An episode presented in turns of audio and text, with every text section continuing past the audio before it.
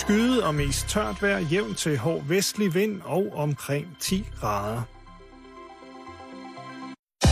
Du lytter til Radio 24 /7. Danmarks Nyheds- og Debatradio. Hør os live eller on demand på radio247.dk. Velkommen i Bæltestedet med Jan Elhøj og Simon Jul. Bum, så var vi der. Bum. Og det er en stærk dag i dag. Det er en meget, meget stærk dag. Vi Øh. har en gæst i studiet. Det har vi i hvert fald. Jeg synes bare, lige, vi byder velkommen med det samme. Ja, meget, meget flot ung mand. Ah. ung og ung. Jeg er ikke så ung mere. Nej. Janus Det ser Bakravi, man, velkommen til. man ser jo, det ikke. jo, tak skal I have. Tak. Glad for at være her. Tak fordi du øh, kunne du komme forbi os. Jamen, det kunne jeg godt lige presse ind her. Nå, det var heldigt. Mellem Det- arbejde og øh, Nu har vi hente også børn. stalket dig et par, et par måneder Det er et efterhånden. par år. Et par år, ja. Vi skal snakke meget mere med dig senere, Janus. Mhm. Ja. Øh, Du er i gang i alle mulige mærkelige ting, øh, og øh, du har haft et liv, som øh, måske vil man tit sige, at det vil det er ikke nogen for ondt at have, øh, have, sådan, haft sådan en opvækst. Men i virkeligheden så måske kunne det godt være, at der var nogen, der havde haft godt af det, i- og i virkeligheden at lære lidt om livet. Øh, vi skal snakke om det. Det bliver eksistentielt. Det bliver to gamle øh, to gamle breaker fra Nordsjælland, der skal, skal brække lortet ned for. Jeg tror, det er også, han mener. Nå, det er Ja, to. det er. hvad hedder det? Og så skal jeg sidde på sidelinjen og være øh, helt spæd og Mhm. øh, høre om, hvad livet i virkeligheden bør indeholde. Men inden vi når dertil, ja, kan jeg løfte den? Øh, Ja, vi, vi, Kan vi vi godt, ser... ikke også, hvad, jo? det tror jeg godt, vi kan. Kan vi godt, kan vi godt. Øh, men inden vi går i gang, så skal vi lige have lidt kort nyheder. Ja, vil du øh, lukke op for godtposen, Simon? Jeg lægger op, øh, lukker op for godt posen, og vi starter på Bispebjerg Hospital, hvor Ja. ja. hudlæ- hudlæger og tatovører fra hele verden er samlet for at udveksle den nyeste viden om kemiske stoffer i de farver, som der bliver brugt til at blive tatoveret med. Det har der været meget snak om, Sådan en ja. tatoveringskongres øh, på Bispebjerg Hospital øh, i dag og i morgen. Og der er jo rigtig, rigtig mange, som på en eller anden ferie får, øh, får lavet en eller anden tatovering. Ikke? Og så er Ja. ja. der øh, en tatovør, som har hentet øh, 6.000 stelnumre fra kinesiske cykler på en hacket hjemmeside, og så tager han bare et eller andet tegn og sætter på folk på lænden eller hagen eller Ja. halsen eller sådan noget. Ikke? Og så når man kommer hjem, så begynder den at flyde ud, og det bliver noget rigtig, rigtig snavs, eller man... Yes, yes, it says carpe diem. Yes, this is... Uh, for you, it's uh, mean uh, two things. It means uh, great life, uh, beautiful health. And prog fried rice. Ja, det kunne det så også betyde, ikke? øhm, men øh, der er jo mange, mange skrækhistorier. Og nogle af de ting, som kan gå frygtelig galt, det er jo det der med, at der ikke er styr på, hvad der er i farverne. Det er Mm. jo noget hæftigt noget, og der er rigtig kommet, de seneste par år er kommet rigtig, rigtig, rigtig mange ting og sager i farverne, for at de ligesom holder bedre i huden. Og det er der altså nogle mennesker, som er pissehammerende allergiske Og overfor. så er det jo væsentligt nemmere i dag at kalde sig selv øh, tatovør, fordi man kan købe hele sættet på nettet. Øhm, og jeg skrev faktisk for, ah, det er en del måneder siden, jeg skrev en Facebook-opdatering, der, øh, der lød, at der snart er flere tatovører, end der er 7-Eleven i København. Og det er jo rigtigt, der er rigtig, rigtig mange. Alene derude i Valby, hvor jeg bor, der er der kommet seks nye tatovører. Og det synes jeg er ret meget. Jeg tænker på, okay, sprøjter de ud af en eller anden tatovørskole, eller er det bare nogen, der lige går på nettet og køber det gode sæt? De sprøjter ikke ud af nogen tatovørskole. Nej, det det er noget, det, der er som man kan jo. komme i mesterlærer Ja. ja. til, og så blive. Og så skal man jo lære alle de her ting og sager. Men alle kan jo kalde, kalde sig tatovører, ikke? Jo. Ja, Men men det er altså, også- Jeg har, også, jeg, jeg har faktisk også øh, undret mig over øh, alle de her tatovører, der er poppet over det, og op over det hele. Øh, Mm. Man kan sige, at jeg, jeg kender jo nogle af dem. men Det, det Vi tror kender en del Vi, vi kender to, en ja. del af begge to. Jo. Det er jo øh, gamle graffiti-malere. Øh, mm. Og nogen, Øh, der stort set har tegnet hele deres De har liv, ikke? tegnet altid, og de har altid været interesserede for, for farver og blanding af farver øh, og maling og så videre. Så de har en eller anden form for øh, øh, æstetisk sans også, øh, mm. som, jeg, som jeg godt kan se. Øh, Og har været i mesterlærer, ikke? og så har de også været i mesterlærer, Mm. men hvor alle de andre rødder kommer fra, det er sgu svært at sige. Det, jeg, jeg nyder jo i ny og næ at lige droppe forbi et eller andet sted og Ja, det tu- har vi da bemærket. og blive Det tusset kan lidt. vi da Ikke? godt se, Simon. Og øh, jeg har nogle få regler. Ja. Og, det, øh, og dem vil jeg sindssygt gerne dele med vores lytter, fordi jeg ved, der sidder rigtig mange derude, som venter på, at de skal få tatoveret den store t på ryggen, eller et eller andet. Mm. Og det er altså virkelig bare om at komme i gang. Så der er nogle små regler her for mig. Og øh, en af dem, det er, lad være med at få lavet, få lavet en tatovering, der er for lille til at starte med. Det bliver noget råd. På et eller andet tidspunkt, så kommer det til at lave. Tænk på, hvordan din krop vil udvikle sig, når du får lavet din tatovering. Det er en rigtig god ting. Mm. Og det gælder jo så også for mænd, hvis øh, de har, vi har jo nogle kropsdele, der vokser hele livet. Ja, dunk. Det er jo næsen og ørerne og maven. Ja. Øh, Så det skal man lige tænke over. Men det er jo sådan, at det det skal jeg også øh, ligesom gøre opmærksom på, at det er ulovligt at blive tatoveret i ansigtet i Danmark. Øh, altså fra halsen op efter, der er det ulovligt at blive Men tatoveret. det- Men hvor kan, meget- det, hvor kan det så være, at man alligevel ser nogen? Jamen, hvordan fanden, så skulle de have bøde hver gang, politiet ser Ja, ja, men det, det er måske fordi, at i, Det er fordi, man det er ens egen krop, man må. Ja. Altså, og der, og der er... breaking, øh, breaking the law, du ved. Okay, ja, ja. Fuck, Og nu vil alle tatovører, der sidder og lytter til programmet, brække sig af grin eller, eller et eller andet, øh, hvad hedder det... Fordi jeg siger, langt de fleste, der får lavet tatoveringer på hænder, over halsen og i hovedet, de gør det i Sverige. Ja. Jeg har ikke sagt for Nå, meget. gør de det? Okay. Ja. For der er ingen, der gør det i Danmark. Nej. Der er virkelig mange Øhm. øh, kvinder, der tager til Sverige for at få tatoveret nogle stjerner, et hjerte eller et par bogstaver bag øret. Det er det nye. Nå, ja, ja, ja, ja. Ja, det prøv du at tage at sige de to, så skal du sat med se noget til stjerner. men, men Simon, jeg har jo også hørt, det er jo rigtigt, hvad du siger, nogle af de der tatover, øh, tatovør, tatovørvenner, som jeg har, de, de siger jo også med det der med, at man, de anbefaler også, at man ikke får lavet for små, fordi man faktisk får smag for det. Ja. Mm. Altså man bliver bit af det, øh, og, og, og så vil man gerne have noget, lavet noget mere og mere og mere, og man vil gerne have større og større og større. Mm. Er, der, er der også din erfaring? Ja, fuldstændig. Altså, øhm, jeg, jeg blev, man kan lige så godt få lavet en stor klods med det samme. det, det, det vil jeg sige, og det er også i dag, der er det jo ligesom, det er ikke, det er ikke bøvlet. Ja, det gør ondt og sådan nogle ting at sige. Men hvis man har en god tatovør, Mm. så vil man også sige, at øh, jeg har sådan nogle specielle nogle tatovører, som jeg ligesom ved, at jeg kender mærkerne på de farver, de bruger, og kan se, om det er den originale farve og sådan nogle ting. Og sager. Men hvis du er i tvivl, så spørg din tatovør, jo, må jeg ikke Mm. lige få nogle farveprøver, og så kan du gå til din læge med den, og så kan din læge teste med sådan en priktest, om du er allergisk over for de her farver. Det er ret sejt. Om der er for mange mm. kemikalier i.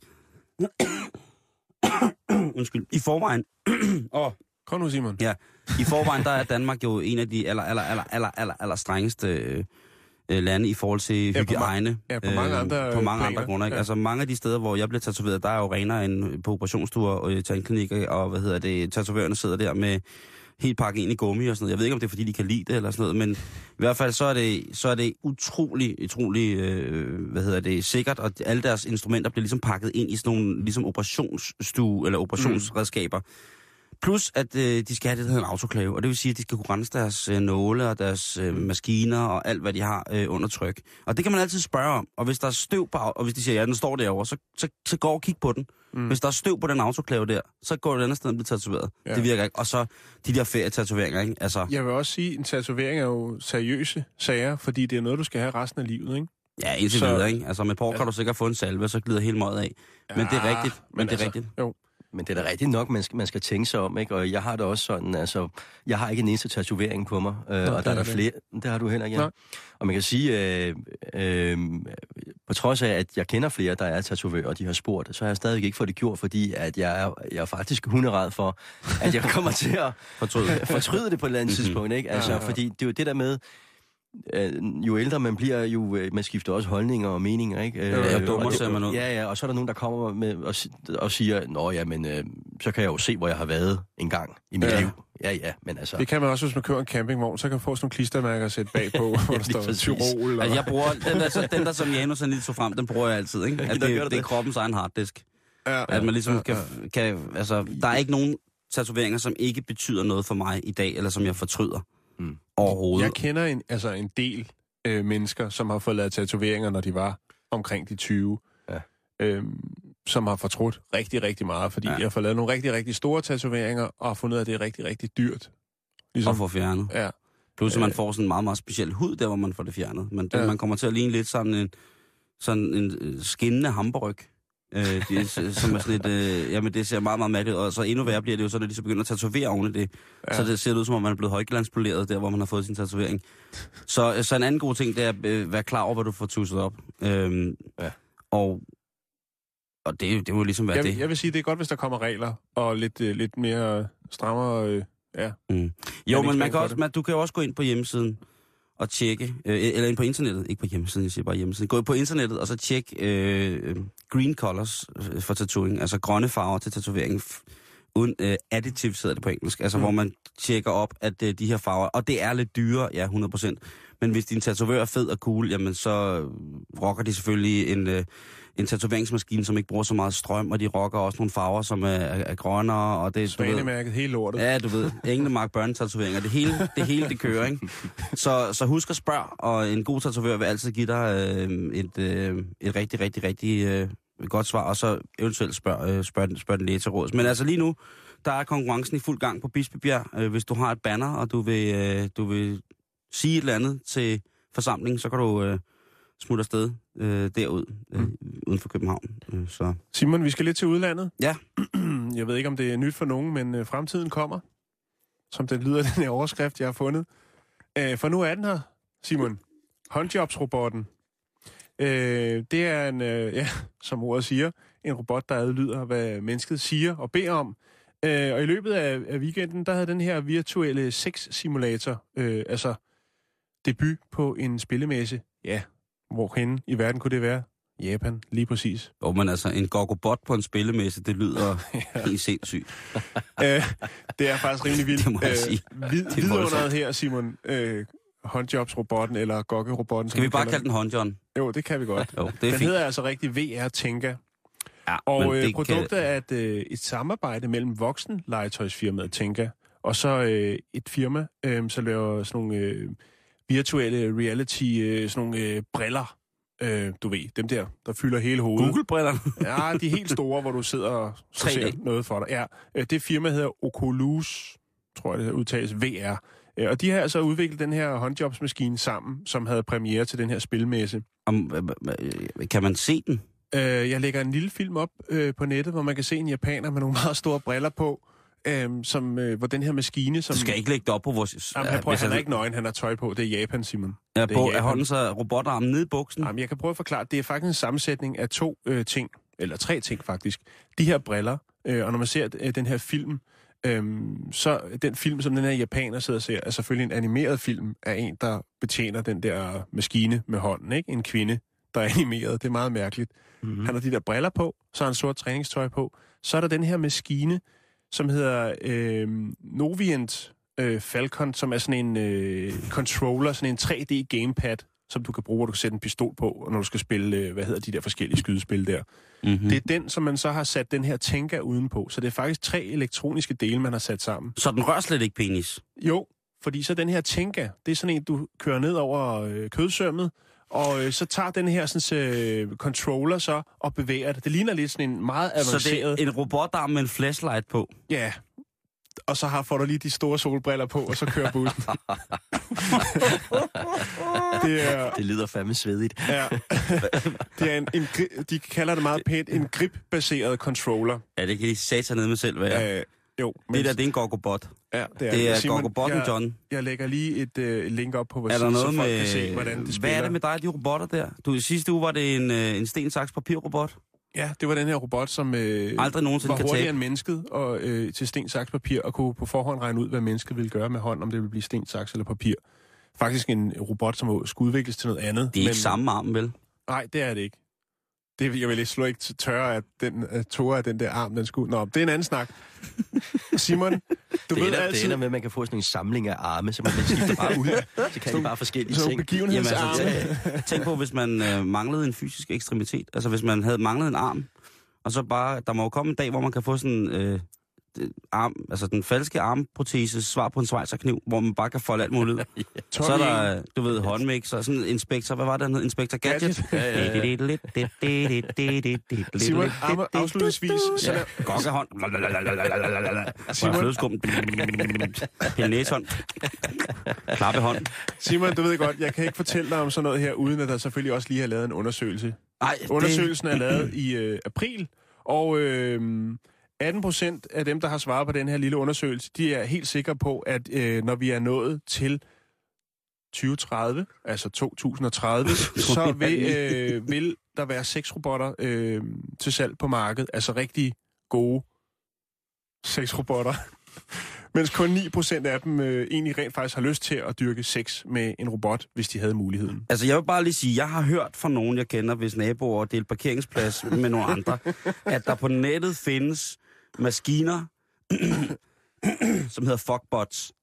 Okay. Og det er og, og, og sådan rundet af og oversat lidt, så er det øh, elskovsrobotter. Ja. Og det er altså maskiner, som kun tjener et formål, Jan og Janus. Og ja. det er altså at, at på Det- maskinel... Det er næsten Det- ikke, der er næsten ingen grund til at uddybe det. Vi ved udmærket godt. Og I er. kender også nogen, som har delt en parkeringsplads med nogen, som Nej, havde nej, en kolonihave. Som, Nå, okay. Men, men Fordi at øh, de der, og der har jeg øh, så også fået at vide, at det er altså nogle voldsomme maskiner. Så de, der findes, altså... Det findes, men, men det er måske, ikke godt nok måske endnu. Det er det ikke ved- realistisk nok, Simon. Det er det, du siger. Det kan godt blive bedre.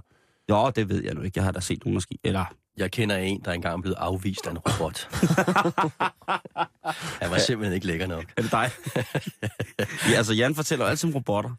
Ja, Øh, robotter derovre. Der var også en... en, Nu har jeg navngivet den Gorgo Botten og lagt den op en lille øh, fræk film øh, fra YouTube øh, Okay. af den her VR Tænker, som den hedder. Så kan man jo lige som er den, den originale... øh, Den originale PT november Gogobot. Ja. Okay.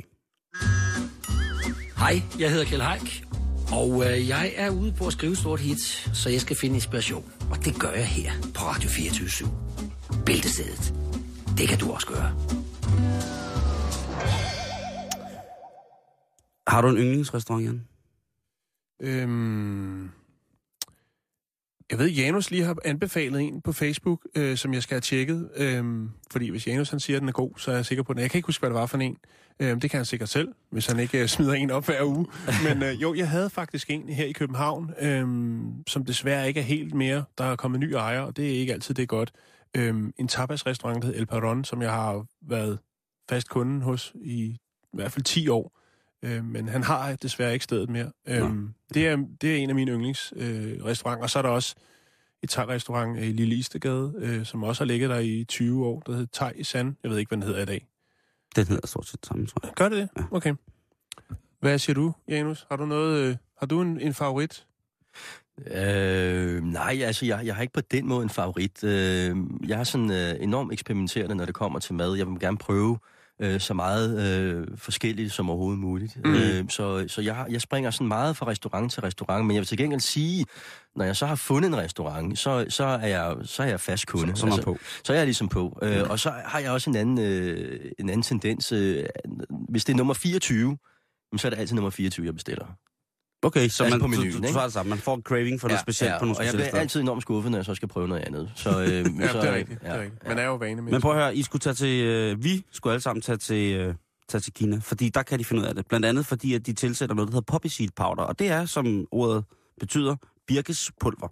Birkes, okay. det er jo en øh, fin ting, det er frøene fra opiumsvalmuen, mm. som vi kender fra rundstykker og så fremdeles. Men det er faktisk også et stof, som jo, fordi det er fra opiumvalmuen, blandt andet indeholder øh, ting, som kunne, øh, kunne minde lidt om for eksempel morfin, eller kodein, smertestillende, bedøvende midler. Okay. Det er faktisk sådan, at Birkes er på øh, OSI's internationale dopingliste.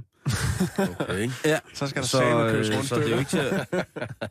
Så hvis man, har set, øh, hvis man har set kyllingen med lidt sorte tænder der, så er det fordi, han har siddet og nappet Birkes ind i Bjarke, Bjarne. Ries, Bjarne Ries, der altid bestiller 2.000 håndværkere, når han ja, er øh, han kører lige op i mm. den der sponsorerede Skoda, øh, Skoda og fylder Så et man, bagagerummet så man skal lede efter den kinesiske bager her i Danmark.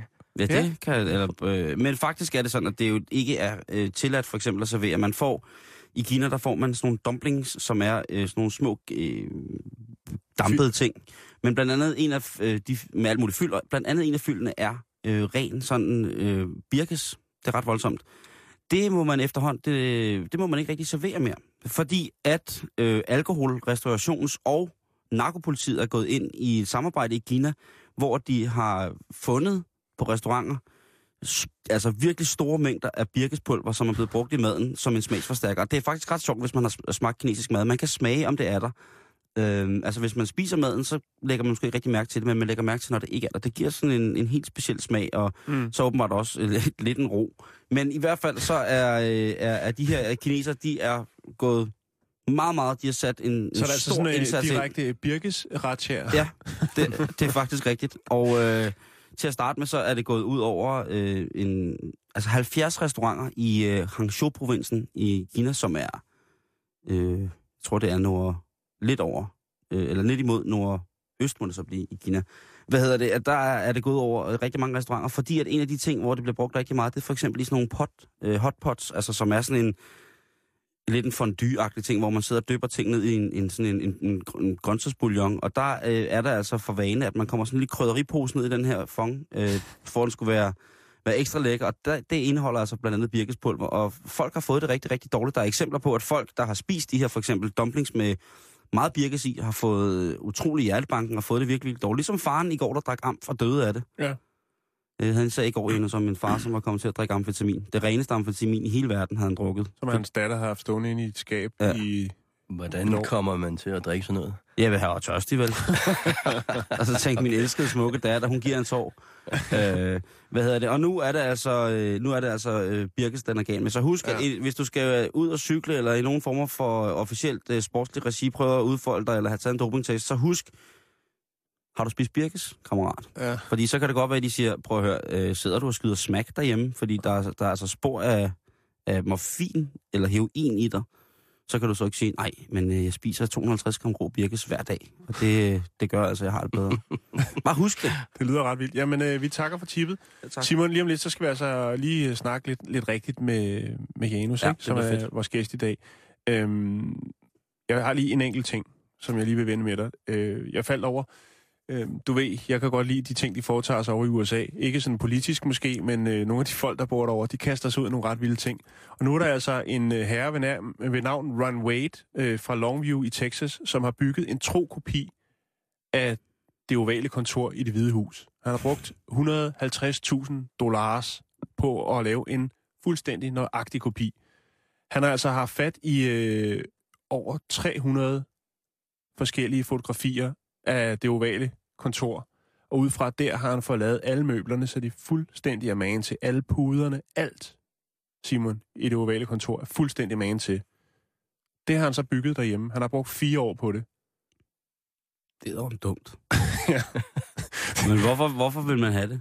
Men Hvad skal, Jamen, hvad skal for- han bruge det til? Jamen, han er, vid, han, er, han, er, han er vild med de præsidenter, de har haft. Han er vild med, altså, han har en samling, han har blandt andet øh, John F. Kennedys, øh, hvad var det, den hed, den der Lincoln øh, bil, den har han blandt andet. Han samler på alle mulige mærkelige ting, øh, som har noget med præsidenter at gøre. Og nu har han så altså brugt fire år på at bygge det her, øh, den her trokopi af det ovale kontor. Hvad vil du have bygget, hvis du skulle... Et, et rum. Jeg har tænkt lidt over det.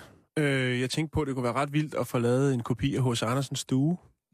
Der kan du ikke stå op inden. Nå. Du er for høj. Nå, men så tænker jeg øh, måske Johannes Schmidt Nielsens øh, badeværelse. Bare fordi det ville være super mærkeligt. Og sige, hey, prøv lige at kigge. Det er faktisk en trokopi af Johannes Schmidt øh, Nielsens øh, badeværelse. Jeg er sikker på, at det vil vække stor interesse, Jan. Ja, ikke? Jamen, altså, så bare fordi, Nå, hvorfor, hvorfor, har du, hvorfor har du fået lavet det? Jamen, bare, Fedt, hvis Johannes så ringer til dig og siger, too bad, jeg har lige fået lavet om. ja, det er det. Ellers så tænker jeg faktisk på, hvis det skulle være rigtig vildt, ikke? så ville Ja. jeg få lavet en kopi af Anders Birkovs soveværelse. Fordi, at jeg kan huske... Ah, hvad? Åh, det ville være sindssygt. Ej, det er fucked up. Nu skal du høre, hvorfor, Simon. Jeg har så for, det er godt nok en del år siden. Det kan godt være, at han har skiftet soveværelse.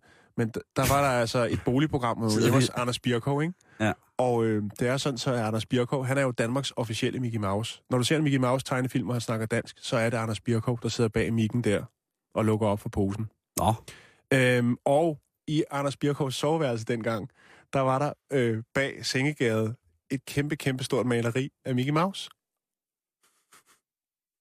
det er fucked up. Så han har knaldet fitnessinstruktøren for fulde gardiner. Ja, mens Mickey ene- Mouse har stået og taget hatten af i baggrunden. Nå, hvad hvis du skulle, øh, hvis du skulle have lavet en kopi af et eller andet Øh, værelse, eller rum, eller... Søren Gerikes barndomskøkken. Der, hvor al genialitet kom fra. Det er ret vildt. Ja. Den er dyb. Den er rigtig dyb, ikke Ja. også? Den kunne jeg rigtig, rigtig godt tænke mig. Og så kunne jeg godt tænke mig at få, øh, hvad hedder det, entréen fra, øh, fra kronprins Frederik og prinsesse Mary. For jeg tænker, hvis jeg bare får den entré, så vil det cirka øge mit boligareal med omkring 600 procent.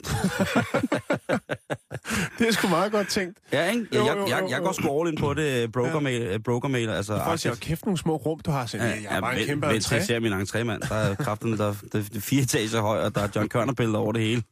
og øh, det, det kunne jeg godt tænke mig, øh, hvis jeg kunne, hvis jeg kunne, kunne, kunne, kunne få gjort det. Ellers så, så er der ikke så mange andre rum, som jeg sådan, øh, altså, som jeg ligesom, altså, tænker, det vil, øh, altså ikke, ikke noget på Christiansborg, det ser så kedeligt ud. Jeg synes også, Johannes badeværelse er rigtig fint. Ja, ikke? Øhm, du Det er ved, det bliver en trend. ja. Ja, Det er dig, der laver bøger om, om, om, om, om bygninger og tager billeder af det. Jo, jo, jo, jo. Men, Men ikke jeg så tænker- meget toiletter. Janus, skal du komme i tanke om noget? Hvis du lige pludselig på stående fod, Hvis der er en, der kommer og siger, prøv, jeg har 150.000 øh, dollars, du kan fyre af. Men det er tredje kammer i Keops-pyramiden. Jamen, jeg ved ikke, hvad fanden vil jeg bygge? Altså, jeg tænker sådan lidt mere... Jeg kunne godt tænke mig sådan et rum, der sådan, øh, der sådan øh, indret, indrettede sig og indordnede sig under øh, det humør, jeg nu engang var i. Og et mood room. Sådan en mood room, ikke? Åh, oh, det er så tungt, det der. Altså, så, hvis jeg nu kom ind i, i rummet, og jeg var pisse vred, ikke? Jamen, Jo. så ændrede det sig bare fuldstændig, ikke? Så blev det så et eller andet, så kom der alle mulige boksepuder, eller så kom der alle mulige folk, jeg havde lyst til at slå på, eller sådan, ikke? Og Et bare rum, der metamorfoser. Eller, ja, sådan et eller andet, ikke? Og hvis jeg nu Men- var super glad i det romantiske hjørne der, ikke? Så dukkede de alle sammen Så op, de der kom der søde- og- Ja, ja. orkideer, ved- og alle de søde piger og sådan, ikke? Altså, sådan noget der, ikke? Det er også... det lyder som om, det- det, ja, det, det, lyder, er- det lyder som er rum, hvor der skal være en masse rundt, rundt om, hvor der skal bo nogle folk, der er klar til at gå ind og få en røvfuld, eller... Øh, Ja, ja, sådan noget, ikke? Øh, Hvis man, hvis, hvis man kunne stille folk parate derude, ikke? Og så kunne de ligesom træde Det er til. meget, meget, det er meget organisk, det, det ønske Ja, der, det synes jeg. Ja. Fordi os, os andre, vi er jo kun, vi har jo kun, altså vores intelligens er begrænset til, at vi tænker rent fysiske rum, ikke? Jo. Det der, det er jo meget mere et, Ja. ja. det, er Men- drøm, det, er jo, det er jo en men- drøm i virkeligheden om, om et, altså et, eksistentiel, et, et meget harmonisøgende sted. Altså at man altid øh, rent eksistentialistisk bliver adet med hårene, når man kommer ind i sit eget lille rum, ikke? Jo, jo. Det minder om en psykologundersøgelse, jeg engang har været til i virkeligheden. Ja, når Hvem det står der i rummet af had, Simon? Pjavret og to klovne. Nå, men kunne I ikke se det? Det ville være enormt Jo. smart, ikke? Altså, så hvis man nu går ud i den her øh, verden her, og man er pisse irriteret, eller hvad man nu er, man kan ikke kanalisere det ud mm. nogen steder, ikke? Øh, jamen, så kan man lige træde ind i sit eget private rum der, og så får man sådan en forløsning, ikke? Det synes det, jeg. det er sgu meget godt tænkt. Ja. Og med de ord, så skal vi byde velkommen, Til for nu starter det. dagens gæst. Ja. Janus Bakravi, velkommen til endnu en gang. Vi har sagt det en gang, og tak fordi du lige ville supplere op omkring vores øh, små, ja, hurtige og hurtige nyheder, korte nyheder, men nu er vi i gang for Søren da. Yep. Øhm, hvem er Janus Bakravi? Det er tungt allerede der. Jeg vil godt bede om det der rum der. jeg vil gerne have det skiftet ud nu. øh, to sekunder, jeg kan, jeg kan se, om jeg kan finde det rent øh, program. Men bare snak videre. Ja, øh, jamen Hvis man altså... sidder derude og tænker, hvem er det nu, ham Janus er? Hvor er det, jeg har set eller hørt ham før? Nå, men hvis det er sådan, øh, hvor man kender mig fra, øh, jamen så er det jo øh, sådan øh, fra tv-programmer og øh, mm. dramaserier øh, fra... Jeg startede helt tilbage med at lave øh, Pizza King, og øh, så har jeg lavet, var jeg med i, i, i Taxa i Ørnen. Og, Du var med i Taxa, ja. Hvor gammel var du der? øh, jeg tror, jeg var 22. 22? Ja, ja, jeg var en knægt. Hvad var det, du hed i serien? Øh, jeg hed Valit. Valit, ja. Ja. Det er sådan sjovt, men øh, hver, gang, hver gang jeg spiller øh, anden G'er, ja. øh, så, øh, så har jeg ligesom selv valgt min egen navne. Og det er meget, hvad, hvad er det, vi hører nu? Det er rummet. Og det er Janus' rum, vi kommer ind i. Ja. Ja, Simon. Men lad os, skal vi ikke tage den fra... Det er lidt, fra lidt, jeg er lige i gang her Ja. med rummet, Jan. Du kunne også godt arbejde med det. Jeg Ja. forlanger fuldstændig stillhed. Jamen, du får stillhed. Du er helt rolig, Jan. Jeg er meget... Øh... Og lige nu er du kommet over, og så nusser du mig i nakken. Ah, Nå, undskyld. Nå, okay. Jeg tænkte bare, nu Eller fødderne. rummer med fødderne. Ja, med fødderne. Puha. Nå, Øh, Nej, så jeg har vi sådan... kommer fra øh, Valit. jeg har God sådan, gamle. øh, Ja, ja. Nå, men jeg har sådan medvirket i mange sådan forskellige ting, ikke? Jo, jo, jo. Øhm, Du og holder foredrag nu også. Jeg holdt også et foredrag. Jeg skrev jo en bog her for øh, halvandet år siden. Og, Rod hedder den, ja. Mm. Og øh, den øh, turnerer jeg sådan rundt med øh, og holder foredrag. Øhm, og så laver jeg jo De Bortfødte Børn øh, på TV2. Mm. Øhm, og det er jeg også begyndt at holde foredrag om. Så, øhm, så der, der sker sådan lidt af hvert. Det, det synes øh, jeg, vi er skal vende tilbage til, fordi. Ja. det, det, er der, det er der kød på, det der. Yes. Men jeg kunne egentlig godt tænke mig at starte med, der hvor jeg kender dig fra. Vi kender jo hinanden ude fra 2830 Virum. Det er nemlig rigtigt. Eller Sovnfri er det jo faktisk. Det er samme postnummer, men ja. Det er Sovnfri, vi kender hinanden for. Jeg kan huske første gang, jeg så dig, det var øh, ude, må jeg godt sige det, ude foran øh, noget, som hed Sovnfri Bodega. Ja, som Øh, MC Ejner jo også rappede om senere hen. Lige præcis. Øh, og øh, det, var, det var ikke engang, fordi det var noget specielt legendarisk eller vildt sted, men øh, det var bare en lokal bodega, hvor der var mulighed for at komme ind. Øh, Ja. Og der var ikke så meget andet af tilbud derude. Øh, Og man kunne komme ind som 12-årig. Var du 12 år på det Jeg tidspunkt? var 12 år. Vi snakker, Ja. vi snakker, Jan, vi snakker jo 87. Ja. Det er sådan noget 87, øh, 88. Jeg kan huske, hvad du havde på første gang, jeg så dig. Du havde cowboybukser på, så havde du en, øh, du det? en, en blå, blå og hvid øh, baseballjakke på. Den var Ja. blå, og så havde den hvide ærmer. Ja. Og så havde du nogle meget, meget store baseballstøvler, hvor den der flap, den hang sådan ned. Ja, det er nemlig rigtigt. Baseballstøvler. Eller hvad hedder det? Ja. Basketstøvler hedder det. Nå, det er jo fordi, øh, det er fordi øh, Simon, øh, Jan og jeg kommer sådan fra det, fra, fra det samme miljø. Er det ikke rigtigt? Jan? jo, Vi kommer det er meget fra fine Nordsjælland. Nord- Nordsjælland, hvor, hvor faktisk en hel del, altså hiphop-miljøet sprang det ud der, Jan. Jo, ja. Altså, der var jo, der var jo jamen, det gjorde det jo mange steder, men ja. der, var, der skete en del ting i det område, lad mig sige. ja. Øhm, på det tidspunkt, hvor jeg møder dig, der, Janus, Mm. mm. der bor du på børnehjem i Sovnfri. Det er nemlig rigtigt, ja. Jeg bor det faktisk øh, på Hummeltoftevej, på det, der hedder Hummeltoften, øh, som jo faktisk ligger, øh, hvad ligger det, 400-500 meter fra Sofie Bodega. Man skal altid huske Så, at lægge et børnehjem ja. tæt på en bodega. Det skal Ja, man nemlig, fordi øh, vi var jo, øh, mig og de andre drenge der, og piger, der boede på, på børnehjemmet, vi kunne jo godt finde på at kravle ud af vinduet der efter sengetid, mm. hvor vi lød som om vi sov, og så kravle ud af vinduerne. Øh, og så, øh, Kunne det have været sådan en aften, som den aften, jeg mødte dig? Ja, det kunne det sagtens have været. Ja, ja. For jeg hang, ud, jeg hang ud der sammen med nogle af de drenge, som, mm. Øh, som boede på børnehjemmet, men samtidig så, kan du huske, der var jo også Lyngby Station, jo, som vi også hang ud på. Ja, det var også noget af det, et udhængningssted. Ja, og der, øh, der lærte jeg jo øh, blandt andet dig at kende, Mm. ikke?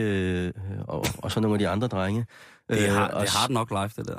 Ja, men Jamen, det var, det- sgu, det, det det var var, det sgu. faktisk, øh, det var sgu, øh, for mig var det sgu en fed tid, når jeg tænker tilbage på den. Mm. Øh, man kan sige, øh, når man bor på sådan et børnehjem, øh, og man ikke har sine øh, forældre, og der er pædagoger, som øh, kommer på arbejde, men de skal jo hjem igen til deres øh, respektive familier, ja. Eller så går de på ferie, eller så har de weekend eller sådan. Så dem, man når at knytte sig til, de er der jo ikke hele tiden, som ens forældre vil være. Og der var Mm. det jo sådan, at, at når jeg havde brug for øh, at, øh, at være en del af et fællesskab, så, øh, jamen, så hang jeg ud på Lønby Station sammen med jamen, faktisk en hel del mennesker. Ikke? Rigtig, 40, rigtig mange. 50, 80 mennesker nogle Ja. gange. Øh, og så tog vi Så øh, kunne til afterparty på. Sovnfri, øh, Bodega. Ikke? Så Så skulle folk du, kunne godt gå skulle du godt forstå, at uh, hiphoppen blev farlig, og folk gik i bander. Ja, men det er det. Der var også, øh, vi havde jo, der var jo, der var bander derude, der var Beastie Boys'ne, Ja. ja. blandt andet. Der ja. var nogle, øh, nogle Og drenge så og fik nogle vi jo besøg fra, fra københavnerne. Der kom jo øh, både grønjakker og sortjakker ind imellem. De dukkede jo også op, rigtigt, de ja. ville slås med os, fordi de havde hørt, at vi var en stor gruppe af mennesker. Ja. Dem havde vi også i Roskilde, grønjakkerne. Ja. Sortjakkerne var der ikke så mange af. Der var ikke Nej. så mange. De kom ud fra, fra, fra Stusgården på, i Østerbro. Ja, Øh, nogle af dem kan jeg huske. Jeg kan godt huske, at de kom ud, og vi var jo... Altså, vi var jo ikke en bande. Vi var jo bare et... et Vi var ikke en bande, vi var jo vi var nogle unge mennesker, som, øh, som var interesseret sig for øh, kunst. det, det, lige... det bliver meget implicit, det her. gadekunst. Vi, snak, vi snakker gadekunst her, som, Ja, ja, jo, ja. ja. som jo er blevet efterhånden nu begyndt Mm. at blive kommercielt, ikke? Øh, det kan man godt sige. graffiti, graffitien der. Øh, Jo. men men øh, det var jo på mange måder min redning, Jan. Det, var, det må jeg sige. Det gjorde jo. faktisk, at jeg kunne komme videre i mit liv. Det, at jeg havde jer. Øh, i, jeg kunne bruge jer i, at være en del af, det Det, fællesskab, var- som jamen, vi jeg havde at dengang. sige, der var jo plads til alle jo. Det er jo det, der var så vildt. Altså, der kom jo virkelig også nogle af de lokale, som var... Øh, altså kom fra nogle rimelig øh, socialt belastede øh, familier. Det må og man dem var sige. der også plads til dig. Der, Men- var, der var plads til alle, og der var altså, også... jeg var jo øh, en af dem, Jan, ikke? Jo, jo, men, men du må sige, du kom så udefra ind for, i, i Ja. kraft af, at du, øh, du boede på børnehjemmet Sovfri, men, men der var jo alle, altså der var også rimandsbørnene, som kom og hang ud. Der var alle, var der, og der var, øh, Det er nemlig rigtigt, ja. alle var lige. Det var ret fantastisk. Det, var, det fungerede simpelthen så godt, og det var det fantastiske, er, når jeg tænker til, tilbage på det, det var, vi kunne simpelthen organisere os. Mm. Altså forstået på den måde, lige præcis, altså, at der var plads til alle. Hvor ofte oplever du, op, oplever du det nu om til dags, ikke? Mm. Altså meget sådan klikker, fordi man kommer fra et eller andet bestemt miljø. Her, der kom folk alle mulige steder fra. De kom fra forskellige sociale miljøer, hvilket, og, og alligevel så accepterede vi. Altså, kan du huske folk med, med læderveste, ikke? Mm. Mhm. Øh, som hørte Iron Maiden og havde langt hår, ikke? Øh, Ja. og stramme, hvad hedder, Og så- streg, nå, jamen, stregbukser, ikke? Ja, ja. Og, Og, og, og folk i Lacoste-trøjer og sådan noget. og så var der altså, folk i Lacoste, tror jeg, der havde mm. det der pæne hår, ikke? Uh, Hellerup-håret der, ikke? Øh, øh, og så, Du ved, find, find, find jolle fra syden, fr- friden fra Snækkersten. Ja. ja, lige præcis. Ja. Altså, der var plads til lidt at være. Ja. Øh, det var... Det var sgu, øh, når jeg tænker tilbage på det, på mange måder en eller anden Mm. form for, for mirakel. Men jeg kunne godt tænke mig at spørge, udover at, at, øh, at det lyder som, som det vilde ungdomsmiljø der på Lyngby Station i, i slut 80'erne. Til at starte med, hvorfor boede du på børnehjem? Jamen altså, øh, for at gøre en, en lang øh, historie kort, så, øh, så er jeg jo, øh, jeg, øh, jeg blev jo bortført øh, til Jordan. Og, øh, og Da du der- var syv? da jeg var syv år gammel, ja, ja i 82. Øh, jeg boede i, øh, jeg boede i Neum øh, på det tidspunkt. Øh, så øh, blev jeg bortført øh, til Jordan, og så da jeg boet i Jordan i fire år, så Af din øh, far? af min far, Ja. så fik min far ligesom nok af at være der, fordi livet var, var lidt for hårdt. Øhm, og da vi så kom tilbage til Danmark, øhm, der vidste myndighederne simpelthen ikke, hvad de skulle stille op med os. Øh, så samme aften vi ankom, øh, blev vi anholdt, og øh, så røg vi faktisk på Sovnfri politistation. Mm-hmm. Øh, samme dag vi, vi kommer hjem, Den lille gule. den lille gule der, øh, og øh, da de ikke vidste, hvad fanden de skulle stille, og stille op med os, så gjorde man det, man mente dengang, øh, at det skulle være forsvarligt. Man smed os faktisk direkte på et børnehjem, samme dag vi ankommer. Så din far er i spjældet, og du ryger på børnehjem, og din mor... Min far får frit lejde, han ryger ikke i spjældet. Din far får frit lejde. Ja, så man, man, man ved bare ikke, hvad man skal stille op med os. Mm. Øh, og der, kø, der, der starter en retssag, og mens den der retssag kører, så beslutter man sig for, at der skal vi altså bo. Mm. Og så udvikler det sig sådan, at, at, at min far vinder forældremyndigheden. Øh, jeg flytter hjem som min far, men jeg er jo blevet en Lyngby-dreng. Altså, jeg er jo ham, der hænger ud på Sovnfri Bodega og på Lyngby Station, mm. og øh, jeg er ude øh, sent, og jeg er begyndt at drikke, og jeg ryger også en lille spliff i ny Og og, du havde ny og også- næ, du så da jeg flytter hjem som min far, så kan vi simpelthen ikke enes. Nå, Så- du havde jo også noget med i bagagen fra, øh, fra din tid i, øh, i Jordan, ikke? Jo, det må man sige. Altså, man, som er lidt, lidt hardcore. Det må vi ikke snakke om Nej. nu. Men, men du havde i hvert fald øh, du havde nogle, nogle issues og nogle ting, som ja. Gjorde, at øh, du måske ikke lige gad at høre efter, hvad din far sagde. Ja, lige præcis. Ja. Jeg var blevet, jeg var blevet en, en rodløs rod, altså. Mm. Øhm, og, øhm, og det gjorde, at, at min far og jeg kunne simpelthen ikke øh, ene. Så vi, vi, vi kom sgu op og, og toppe en dag, og så øh, fik jeg en flad, så fik jeg han en flad. Øh, og så øh, skred jeg derfra, og så røg jeg på ungdomspension. Hvor gammel er du der? Der har været 14. Okay, så, så der, altså, det er jo barskt at blive, blive bortført, altså på den der måde, øh, synes jeg lyder som om. Nu har du lavet nogle sindssyge programmer om det jo selv. Mm. Ja. Øhm, hvad hedder det? Hvilket i øvrigt må have været ret vildt at lave de programmer, fordi du ligesom selv har været i det jo, tænker jeg. Altså, det kunne godt Ja. have været en eller anden, der ikke rigtig... Jo, der måske godt kunne relatere og have noget, hvad skal man sige, noget empati for folk, men for dig, tænker jeg bare, må det have været... Altså, mm. jeg kan også godt se på dig nogle gange i programmer, du står, og at man kan mærke, at det rører dig. Det er jo det, der gør det også, at det er nogle fede programmer. Det er, at man kan mærke på dig, at... Altså, Altså, Ja, hvis man altså- skal være lidt pladeromantisk, er det så lidt en terapi for dig at lave de programmer? Nej, det er, jeg synes ikke, det er terapi for mig. Nej. Øh, man kan sige, øh, der er sket mange øh, dramatiske ting og mange øh, uhensigtsmæssige øh, skift i mit liv, Mm. øh, som jeg selv har taget hånd om. Øh, og og jeg, jeg, mener, ret jeg stort, mener ikke, jeg vil kunne... Det er jo ret, det er jeg meget glad for og taknemmelig for, at jeg har taget mig selv alvorligt og Mm. tager ansvar for, for, for mit eget liv. Øh, men man kan sige, øh, jeg, jeg tror ikke, jeg ville kunne lave de bortførte børn, hvis jeg ikke var kommet relativt godt over på den anden side. Fordi så Mm. vil jeg være midt i en proces, som vil være så hård, så det vil være for hårdt for mig at lave det. Mm. Plus, øh, jeg tror også på, at hvis man skal kunne hjælpe andre mennesker og bidrage, så øh, er man nødt til at have erfaring. Mm. Altså, man er nødt til at være kommet over på den anden side. Øh, fordi hvis man er midt i det, så... Øh, altså, jeg mener bare, hvis man... skal Hvis man ikke udtryk- på- hvis, hvis man- hvis, hvis, hvis, hvis man står midt i lorten, så er det svært at hjælpe andre mennesker, der Hvis står man- midt i lorten. Ikke? Hvis man ikke har styr på sit eget, så er det svært at, at ligesom formidle, Ja. at andre skal få styr på det. Ja, lige præcis. Det er jo Øh, også og- og- troværdigheden i det. Altså, Altså, det er jo troværdigheden i det her program, ikke? Og man kan sige, øh, man kan sige øh, det er jo relativt nyt, at man i, i Danmark i hvert fald går ud og laver programmer, hvor verden selv har erfaring mm. med, med, med tematikken øh, ja. og problematikken. Men man kan se tydeligt, at i vores programmer, det giver en, en ægtehed. Ja. Øh, og det giver et andet nærvær, fordi øh, jeg kan relatere til de mennesker, øh, som står i den her svære situation. Og det er også det, de kan mærke. Mm. Øh, og jeg er ikke bare en eller anden journalist, der kommer Der går og... ikke øh, Puk Elgård i den.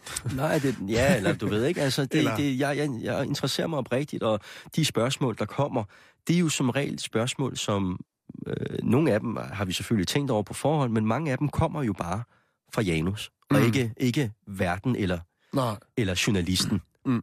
Og det kan de jo mærke, og derfor så tror jeg også, de har større tillid til, Ja, det skulle lige til at sige, at de åbner lidt mere mig, op, ikke? fordi at de du... åbner mere øh, op for ja. posen. Ja. Jo. Ja, Øhm. og tør gå med på det, vi, vi foreslår. Ikke? Vi, vi kommer jo og siger, at vi gerne vil hjælpe dem, ikke? og Mm. det siger de så ja til, fordi de tror på os. Mm. Men lad os lige, lad os lige gå tilbage til, øh, til Janus 14 år, som øh, har været op og toppes med sin daddy -o. Der er blevet råbt og skrevet, og nu er du i, øh, ude, kan man sige. Ja. Nu ligesom, øh, din far er fra Jordan. Ja. Og din mor er fra, Polen. hun er fra Polen. Ja. Det er en stærk blanding allerede der, vil jeg, vil jeg Det er mene. en stærk cocktail. Ja, det vil jeg fandme også sige. Hvis der er nogen, der gav mig en cocktail, så den er halv polsk og halv jordansk, så vil jeg sige, så tak for, tak for i aften. En slurk, Simon, Ja. ja. du har gået i gulvet. Jamen lige præcis, jamen, jeg kan slet ikke, Så det kan jeg slet ikke overskue. ferie. En uge, det går det ikke. Øh, du, så står du der som en råd på 14 år. Ja. øh, hænger lidt ud med, med, de, med de alternative gadekunstnere på Lyngby Station og Sovnfri. Øh, Pænt formuleret. det, det synes jeg, det er klart Ej, vi var også på bakken. Og Ja, vi kunne og- blive ved. Ja, ja, Ja, ja, men øh, jeg, Ja, jeg, jeg, løber. jeg tøjler det. Jeg Ja. tøjler det bare roligt, drenge. Ja. Øhm, hvad går du så i gang med at foretage dig der? Jamen, så sker der jo det... Er det øh, godt eller dårligt? Nej, altså det var jo, det var, altså jeg, jeg, jeg havde det bestemt ikke godt med mig selv. Altså øh, det hele var kaos, det hele var noget rod. Øh, jeg ville ikke være, jeg kunne ikke finde ud af, hvor jeg skulle være henne. Og jeg havde faktisk militært ikke rigtig noget tilhørsforhold til nogen, øh, udover øh, drengene rundt omkring. Mm. Øh, men de havde jo ligesom også deres liv, ikke? Øh, men, men en aften, så kan du huske Fabian? Ja, det kan jeg godt. Du, du huske Fabian? Ja, Ja, øh, Torbens fætter, faktisk. ja. Han er langt væk. Åh, oh, det kører nu. Han, Han er, er langt han er væk langt nu. væk nu, ikke? Det er en anden historie. det er en anden Det historie. er Jan Elhøj og Janus Begravi, som er i gang med at ryge op i uh, Lyngby stationsbanden fra Ja, han var 1987 fra- Han var til... på Østerbro, men... Han var øh, fra Østerbro, men, Ja. ja. men øh, han lånte mig faktisk en, en, en film en, en aften, øh, hvor jeg sad på, øh, på ungdomspensionen øh, og kedede mig. Så sagde han, prøv lige at se den her film her. Det var så den film, der hedder øh, De uovervindelige, The, The Untouchables med Robert De Niro, hvor han spiller Al Capone. Og jeg blev simpelthen øh, så øh, skide øh, fascineret af Al Capone. Så jeg, altså, så jeg så filmen syv gange i træk. og så øh, havde jeg et møde med min sagsbehandler, Annie Møller. Øh, og så øh, gik jeg op til Annie, og hun sagde, Søde Janus, du går ikke i skole. Du foretager dig ingenting. Jeg er bekymret for dig. Hvad skal der ske med dig? Du er sådan en sød dreng. Kom nu. Så siger jeg så, Annie, bare rolig, jeg har fundet ud af det. Jeg har fundet ud af det. Jeg skal til Sicilien, og jeg skal være en del af Cosa Nostra. det kræver ikke særlig meget. Jeg skal bare have en pistol med mig, så skal jeg bare bevise, at jeg godt kan likvidere et andet menneske, så bliver man en del af familien. Bingo! Annie, Hvordan reagerede hun på det? der var, Hvad sagde Annie til det? der var tavshed. Der var tavshed i et stykke tid. Øhm, og så kiggede hun så, så, så, med stor forundring, så siger hun, Søde Janus, hvordan pokker er du dog kommet på den idé? Øhm, og så siger jeg så filmen og forklarer, hvordan det var ledes, og så siger hun så, jamen, Robert De Niro er jo skuespiller, han spiller jo Al Capone. Skal du være skuespiller? Og det er jeg, jeg, det er jeg i tvivl om, men hun siger så, at jeg finder skulle lige se, om jeg kan finde et kursus til dig. Og jeg kommer så på noget, der hedder Dramaskolen, hvor jeg så er i et års tid. Mm. Og jeg... Altså, jeg, jeg, for første øjeblik, jeg står på scenen, og jeg skal, og, og jeg skal øh, føre mig frem foran, øh, foran de andre, der ved jeg bare, at der er jeg simpelthen i mit S. Mm. Så øh, jeg, bruger, jeg bruger det år på at spille øh, Al Capone. jeg gider ikke at spille andet Robert De Niro. Du vil kun instruere sig Brian De Palma. Ja, lige præcis. Nej, men det, jeg skyder højt på det tidspunkt, det må Ja, jeg sige. ja. Ja. Ja, og det bliver ligesom vejen frem. Men du var jo også, kan man sige, hvis man går et par år tilbage, var det jo også lidt sådan en, en joker. Du var altid en, der lavede lidt, øh, lidt skæg og ballade og havde nogle sjove bemærkninger og sådan noget. Så jeg kan da godt forstå, mm. at der sker et eller andet, når du kommer op på den scene og siger, hey, der er faktisk også nogen her, der synes, at jeg er, jeg er en fed fyr, og jeg, og jeg kan levere noget. Men det er jo sjovt, altså... det er jo sjovt, altså, øhm, jeg tror, øhm, det er jo sjovt, når du siger det der med, at jeg var en joker og så videre. Øhm, der er jo meget fra den tid, som jeg ikke kan huske. Mm. Og, og grunden til, at jeg ikke kan huske det, tror jeg, det er, fordi jeg var så forvirret. Altså, Ja. ja. øh, jeg havde ikke ro Mm. i mig. Nej. Så, så når nogen fortæller noget om mig omkring den tid, så synes så lytter jeg med, med store ører, ikke? Og dit tøj. og mit tøj, så tænker jeg, jamen, nå ja, var jeg egentlig det? Og det Mm. måske også rigtigt nok. Men, men uanset hvad, så, så tror jeg helt sikkert, at, at øh, jeg var en dreng, der havde brug for at blive set. Mm. Og jeg er måske lidt en kliché på en skuespiller, jeg ved det ikke. Det er måske lidt noget af det. Det har forandret sig med årene, fordi Jamen, jeg er blevet det- ældre og har fundet mig selv, ikke? Og Jo, jo, jo. Men, men det er også det, jeg synes, der er så fedt. Det er jo, at du virkelig øh, altså, står, uh, undskyld mig udtrykket, i lort til knæene, og så rejser du dig så fint og så fornemt og bliver så bevidst om, hvad du egentlig godt vil bruge dit liv på. Mm. Øh, og hvis man kigger tilbage til no- på nogle af dem fra dengang, som ligesom var, øh, hvad skal man sige, de seje, dem der var leader of, of the pack, hvis man kan sige det på dansk, ved jeg ikke, hvad man skal. Mm. øhm, så, er der, så er der jo mange af dem... OG. OG's. bandeleder. Nej, nej, men det, nej, men det er ikke sådan, Simon. Men dem, som ligesom var dem, man så op til, eller dem, der, du ved... Alfahannerne. Alfahannerne. Løverne, ja. Alfahannerne. Øh, der er jo mange af dem, som ikke er kommet. Altså, de sidder jo i den samme suppedags, ikke? Så det er jo, det har jo krævet noget ligesom at være... Og, altså, det at du er blevet bevidst om, at du egentlig godt vil bruge dit liv på noget andet på Ja. et tidspunkt. Det er rigtigt, det er rigtigt. Øh, du, øh, såvel som jeg, øh, ved jo godt, hvad, hvad nogle af de der øh, mænd nu, de er jo blevet voksne mænd, laver, Ja. ikke? Øhm, og der er også Ja, stykker, som vi kender, som faktisk er døde, ikke? Der er faktisk, ja, der er Der- faktisk en, Der er faktisk en hel del, Ja. end en håndfuld. Ja. Øhm, Og nogen, der sidder i, i fængsel og, og der er så også en del, der sidder i fængsel, og dem vi gik rundt med. Mm.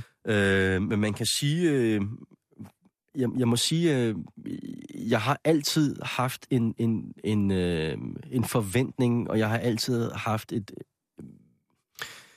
Øh, jeg, har- jeg har altid gerne ville noget med mit liv. Mm. Altså, jeg har altid tænkt, det kan ikke være rigtigt, at jeg bare skal gå rundt og være en taber og have det øh, elendigt med mig selv. Mm. Jeg bliver simpelthen nødt til at finde ud af, hvordan får jeg det godt. Øhm, og øh, måden for mig har været at ligesom sige, jeg skifter retning. Mm. Når jeg, jeg, jeg kaster mig ud i ting, og når, hvis jeg så finder ud af efter noget tid, det, det fungerer ikke for mig, så, øh, så skifter jeg retning igen. Mm. Og derfor har jeg også skiftet retning en milliard gange. Øh, men det er også en del af den der søgen, for at finde ud af, hvor kan jeg lande henne, hvordan lander jeg. Og det har jo så givet mig øh, en masse erfaringer efterhånden, ikke? Mm. Øh, men, men, men også givet mig en masse ro på, øh, nu her, hvor jeg er blevet noget ældre, ikke? Du virker rimelig rolig. Jamen, jeg er urolig, men jeg er også urolig. Mm. Altså, jeg, skal da, jeg vil da ikke sidde her og påstå, at øh, alting bare kører på skinner. Øh, jo, udad til, men, men der er der stadigvæk fortiden, øh, ligger derinde og rumsterer, og, og sådan er det jo. Altså, Mm. sådan er det jo at være Mm. menneske, for fanden. Altså, Jo, alt for andet vil søren. være løgn, ikke? Men du får hul på den der skuespillerkarriere. Og øh, den første film, du er med i, er det den, der hedder Sinans Bryllup? Det er rigtigt, ja. Øh. Øh, I 1996. Øhm, som jo var en speciel film på mange måder. Du var ikke øh, så gammel. 21 eller noget den? Ja, jeg var, jeg var 21. Jeg var lige kommet hjem fra USA, faktisk. øhm, Og så øh, ringede Ole Christian Madsen til mig og spurgte, om jeg ville øh, komme til casting på den der øh, film der. Og så, det sagde jeg så ja til.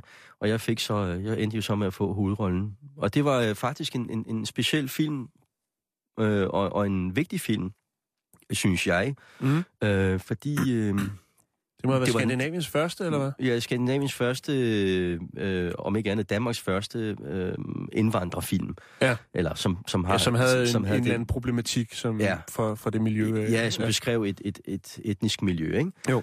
Øhm, og OC og Lars K. Andersen og jeg øh, øh, var et godt, øh, godt team. Vi blev glade for hinanden, så jeg spurgte min dag, om, om, om jeg ikke skulle arbejde på noget, der, der handlede mere om mit liv. Øhm, og det endte med, at vi fik skrevet øh, Pizza King sammen, alle Mm. tre. Som jo blev Danmarks første, øh, øh, hvad skal man sige, indvandrerfilm, ikke?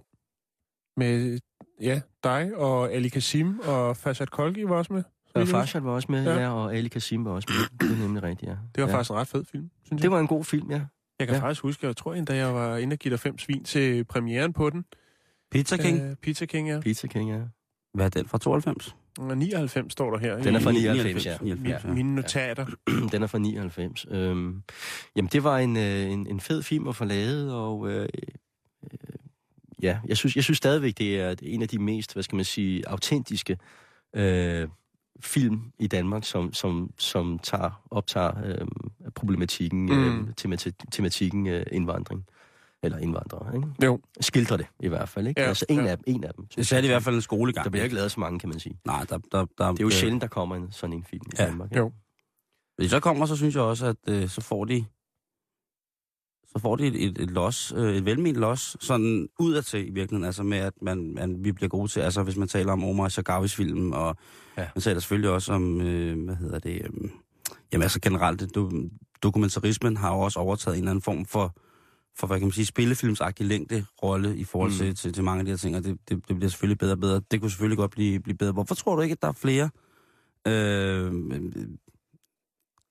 etniske og det er så mærkeligt dog, ikke? Altså, der er flere perker, som går i gang med at skyde, skyde højere. Lad os bare sige perker, så ved jeg, hvad vi snakker om. Prøv at Øh, som, som skyder højere Hvorfor med... bliver der ikke lavet flere danske P-film?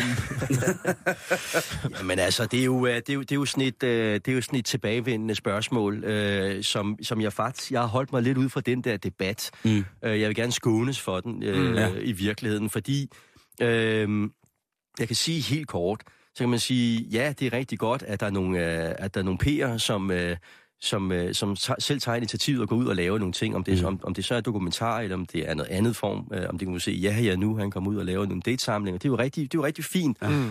Øh, men man kan sige, øh, grundlæggende, så sidder der jo nogle magtfolk af folk, øh, som, som sidder på... på DFI og så videre. Ja, det er 80'erne, øh, og der sidder nogle instruktører, der sidder nogle producenter, og man kan sige, de kan jo så vælge at tænke på os andre, eller så kan de lade være. De synes, det er nok held og Øh, jul. og, øh, og, øh, og øh, forleden dag fik jeg en mail, om jeg ville komme ind til, til øh, en samtale omkring, hvordan man kan få de etniske mere inde i ind i, øh, i, øh, i filmen. Altså, hvad, mm. hvad, hvad vil jeg have, jeg skal gøre? Du skal tage ned i Janus, Mjølner. kom nu! Kom nu, Du skal tage ned i er Mjølnerparken og mig, der- Gellerup og sige, hvad så, mester? Skal du være med i en film, vi laver Jamen, en? det er det. Den skal Vi være ordentligt syg. Jamen, jeg synes bare, altså, Ja, ja, hvad ja. fanden skal jeg lave til sådan et møde? Det er jer, der sidder på magten. Ja, Ja, altså, ja, ja. ring, ring til mig, så kommer jeg. Ja. Ja. Øh, hvis der er en fed rolle, ikke? Øh, Jo. og hvis ikke, så brug nogle andre. Op til jer. Luk op for kassen. Ja. Ja, Eller og, og det, man, man kan sige, at det er i hvert fald ikke en debat, jeg gider gå særlig meget ind Nej, nej, i. Det, nej, jeg synes, nej. det er, jeg synes, det er, jeg synes ikke, der sker noget i den. Altså, Nej. og hvis du spørger dem, så siger de, åh, der sker en masse. Men det er jo, det er jo, det er jo... Ja, Det er bare det- underground. Det, ja, ja. Ja, jeg har bare aldrig hørt noget. Altså, når de siger, der sker en masse, der sker jo ikke Nej, en det- det... fucking... Nå, nok om det. Øh, Janus, øh, hvad har du gang i lige pt? Er der, kommer der mere øh, de forsvundne børn? Øh, Nu hedder det de bortførte. Nå, de børn. bortførte børn, børn. undskyld. Jamen, det er fordi, jeg tænker alien shit. Ah, okay. Øh, de bortførte børn. Øh, ja, det gør der. Øh, I morgen kommer der et helt nyt program. Ja. Øh, med de bortførte børn, bortførte børn, og det skal man glæde sig til. Øh, man kan sige, det er det gør ondt at se på, men, øh, men det giver bare øh, et, et, øh, et realistisk billede af, hvordan virkeligheden er for nogle mennesker. Mm. Øhm, og så kommer der et, øh, igen et nyt afsnit på næste torsdag, og så kommer der to nye, friske afsnit øh, til januar. okay. Sådan. Og så er jeg i gang med at lave øh, øh, en anden dokumentarserie, øh, serie, øh, men det, det er sådan lidt Det er hemmeligt. det er sådan lidt hemmeligt lige nu, mm. men øh, det kan I få at vide på et andet tidspunkt, når I Jamen, inviterer mig herinde i jeres dejlige studie. Det gør vi igen. gøre. Inden, at, det, inden vi slutter, øh, så er der jo den tradition, at øh, vores gæster skal have en test. Janus. ja. Ja. Så det helt stille. Og, øh, og det er jo en test, jeg laver ud for et voldsomt øh, regnesystem, Ja. som øh, indeholder følelser, farver, dufte, øh, former for accidenter, øh, stjernetegn, Okay, øh, tidligere, tidligere bilmodeller, øh, håndlæsning, sanskrit, alt muligt. okay. Øh, men det udmynder sig egentlig i bare et par enkelte spørgsmål, som, øh, som, hvad hedder det, øh, som jeg lige vil stille dig. Og, og det, som testen gør, det er, at jeg kan så se ud i fremtiden, Ikke så langt. ikke så langt, men jeg kan se til omkring, hvordan din dag bliver til omkring ved en 8 tiden i aften. Okay. Ja, det er pisse spændende. Meget, meget mystisk. Ja. Men vi starter testen nu. Det er en multiple choice test. Du får et spørgsmål, og så får du tre svarmuligheder. Ja. Er du klar? Ja. Godt. Vi starter med det første. Du har haft en god workout og står i badet efter træning. Der kommer en anden mand ud i badet, og du kan ud af øjenkrogene godt fornemme, at han står og stiger på dig. Han Ja. ja. betragter dig. Pludselig spørger han, Mikkel, er det ikke dig for peberly efter skolen? Du troede måske, det var noget andet, og ånder derfor lettet op og siger, nej, jeg hedder Janus, og jeg har ikke gået på peberly. Han bliver dog ved med at kalde dig Mikkel. Hvordan får du rystet manden af dig, Janus? A. Du begynder at snakke dansk med mærkbart tungere accent, og siger, at du ikke forstår, hvad han siger. B. Du kommer i tanke om, at du måske i en periode af din vilde ungdom kaldte dig Mikkel fra Peberly. Eller C. Du brækker lortet ned for ham og fortæller, at han skal slappe lidt af med det der birkes. ja. Altså, øh, manden, der kigger på dig i badet, øh, Ja. du begynder at snakke med mærkbart tungere accent. Du B, du øh, kommer i tanke om, at du måske engang i din vilde ungdom var Mikkel fra Peberly. Eller C, du fortæller ham, han skal slappe lidt af med det birkes. Ja.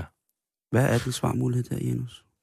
Altså, Ja. du, så vil du have, at jeg skal svare på, hvad jeg vil, hvad jeg vil Ja, hvad er her? Ja. Og vi kan Ja. godt lige sætte... Øh, Altså, jeg må, jeg må jo tilstå, øh, øh, jeg kan godt finde på at lave den der, øh, hvor jeg slår over en hæftig accent.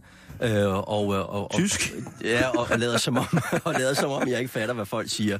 Okay. Det har jeg altså gjort før, øh, bare for at slippe af med dem. Så det, så for, så det er nok Som- den, jeg vil vælge. Det er en skide god. Den er også meget, meget human i virkeligheden. Ja. A. Andet spørgsmål, vi lige skal have, det er... Kommer her. Ved et uheld har du sagt ja til at lave noget totalteater med nogle gamle venner og deres trup. Uheldigvis er der en pige med, der insisterer på, at du skal spille en ny udgave af Aladdin i kunststykket Svinedrengen, Aladdin, Thor og det chancerende gravkammer.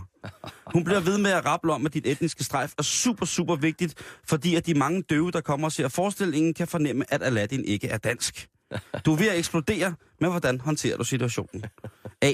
Du fortæller den gale kvinde, at du gerne tilfører et ægtens strejf til forestillingen, hvis hun med det samme rejser til Østrig og synger på gaden og sælger tændstikker. B. Du bider ballerne sammen, tager den store turban, pluderbukserne, den lidt for lille vest og de grimme snabelsko på. C. Du bliver nødt til at skuffe din ven og installationsteatergruppen Svanemaskinen. Hvad sker der? Du har 30 sekunder til at... Og, øh, nej, du har 15 sekunder til. Jeg Hvad har gør du 15 her? sekunder. Jeg vil sige til min kollega, at hun skal fise til Østrig, og så skal hun stille sig derned og lave et kæmpe show. Det er fandme et godt svar, fordi det, det gør faktisk, at nu skal jeg lige regne færdig her. Så kan jeg se, ja, at du får faktisk en fantastisk dag frem ved TV8-tiden. Så skal jeg ikke kunne svare for der så følge. efter otte? Ja, det kan jeg ikke svare følge for. Går der helvede Så må du komme til. igen. Går det nedad, mand. Så må du komme Janus, igen, Janus. Tak fordi du kom. Ja, selv tak. Nu er der nyheder. Tak for i dag. Du lytter til Radio 24 /7. Om lidt er der nyheder.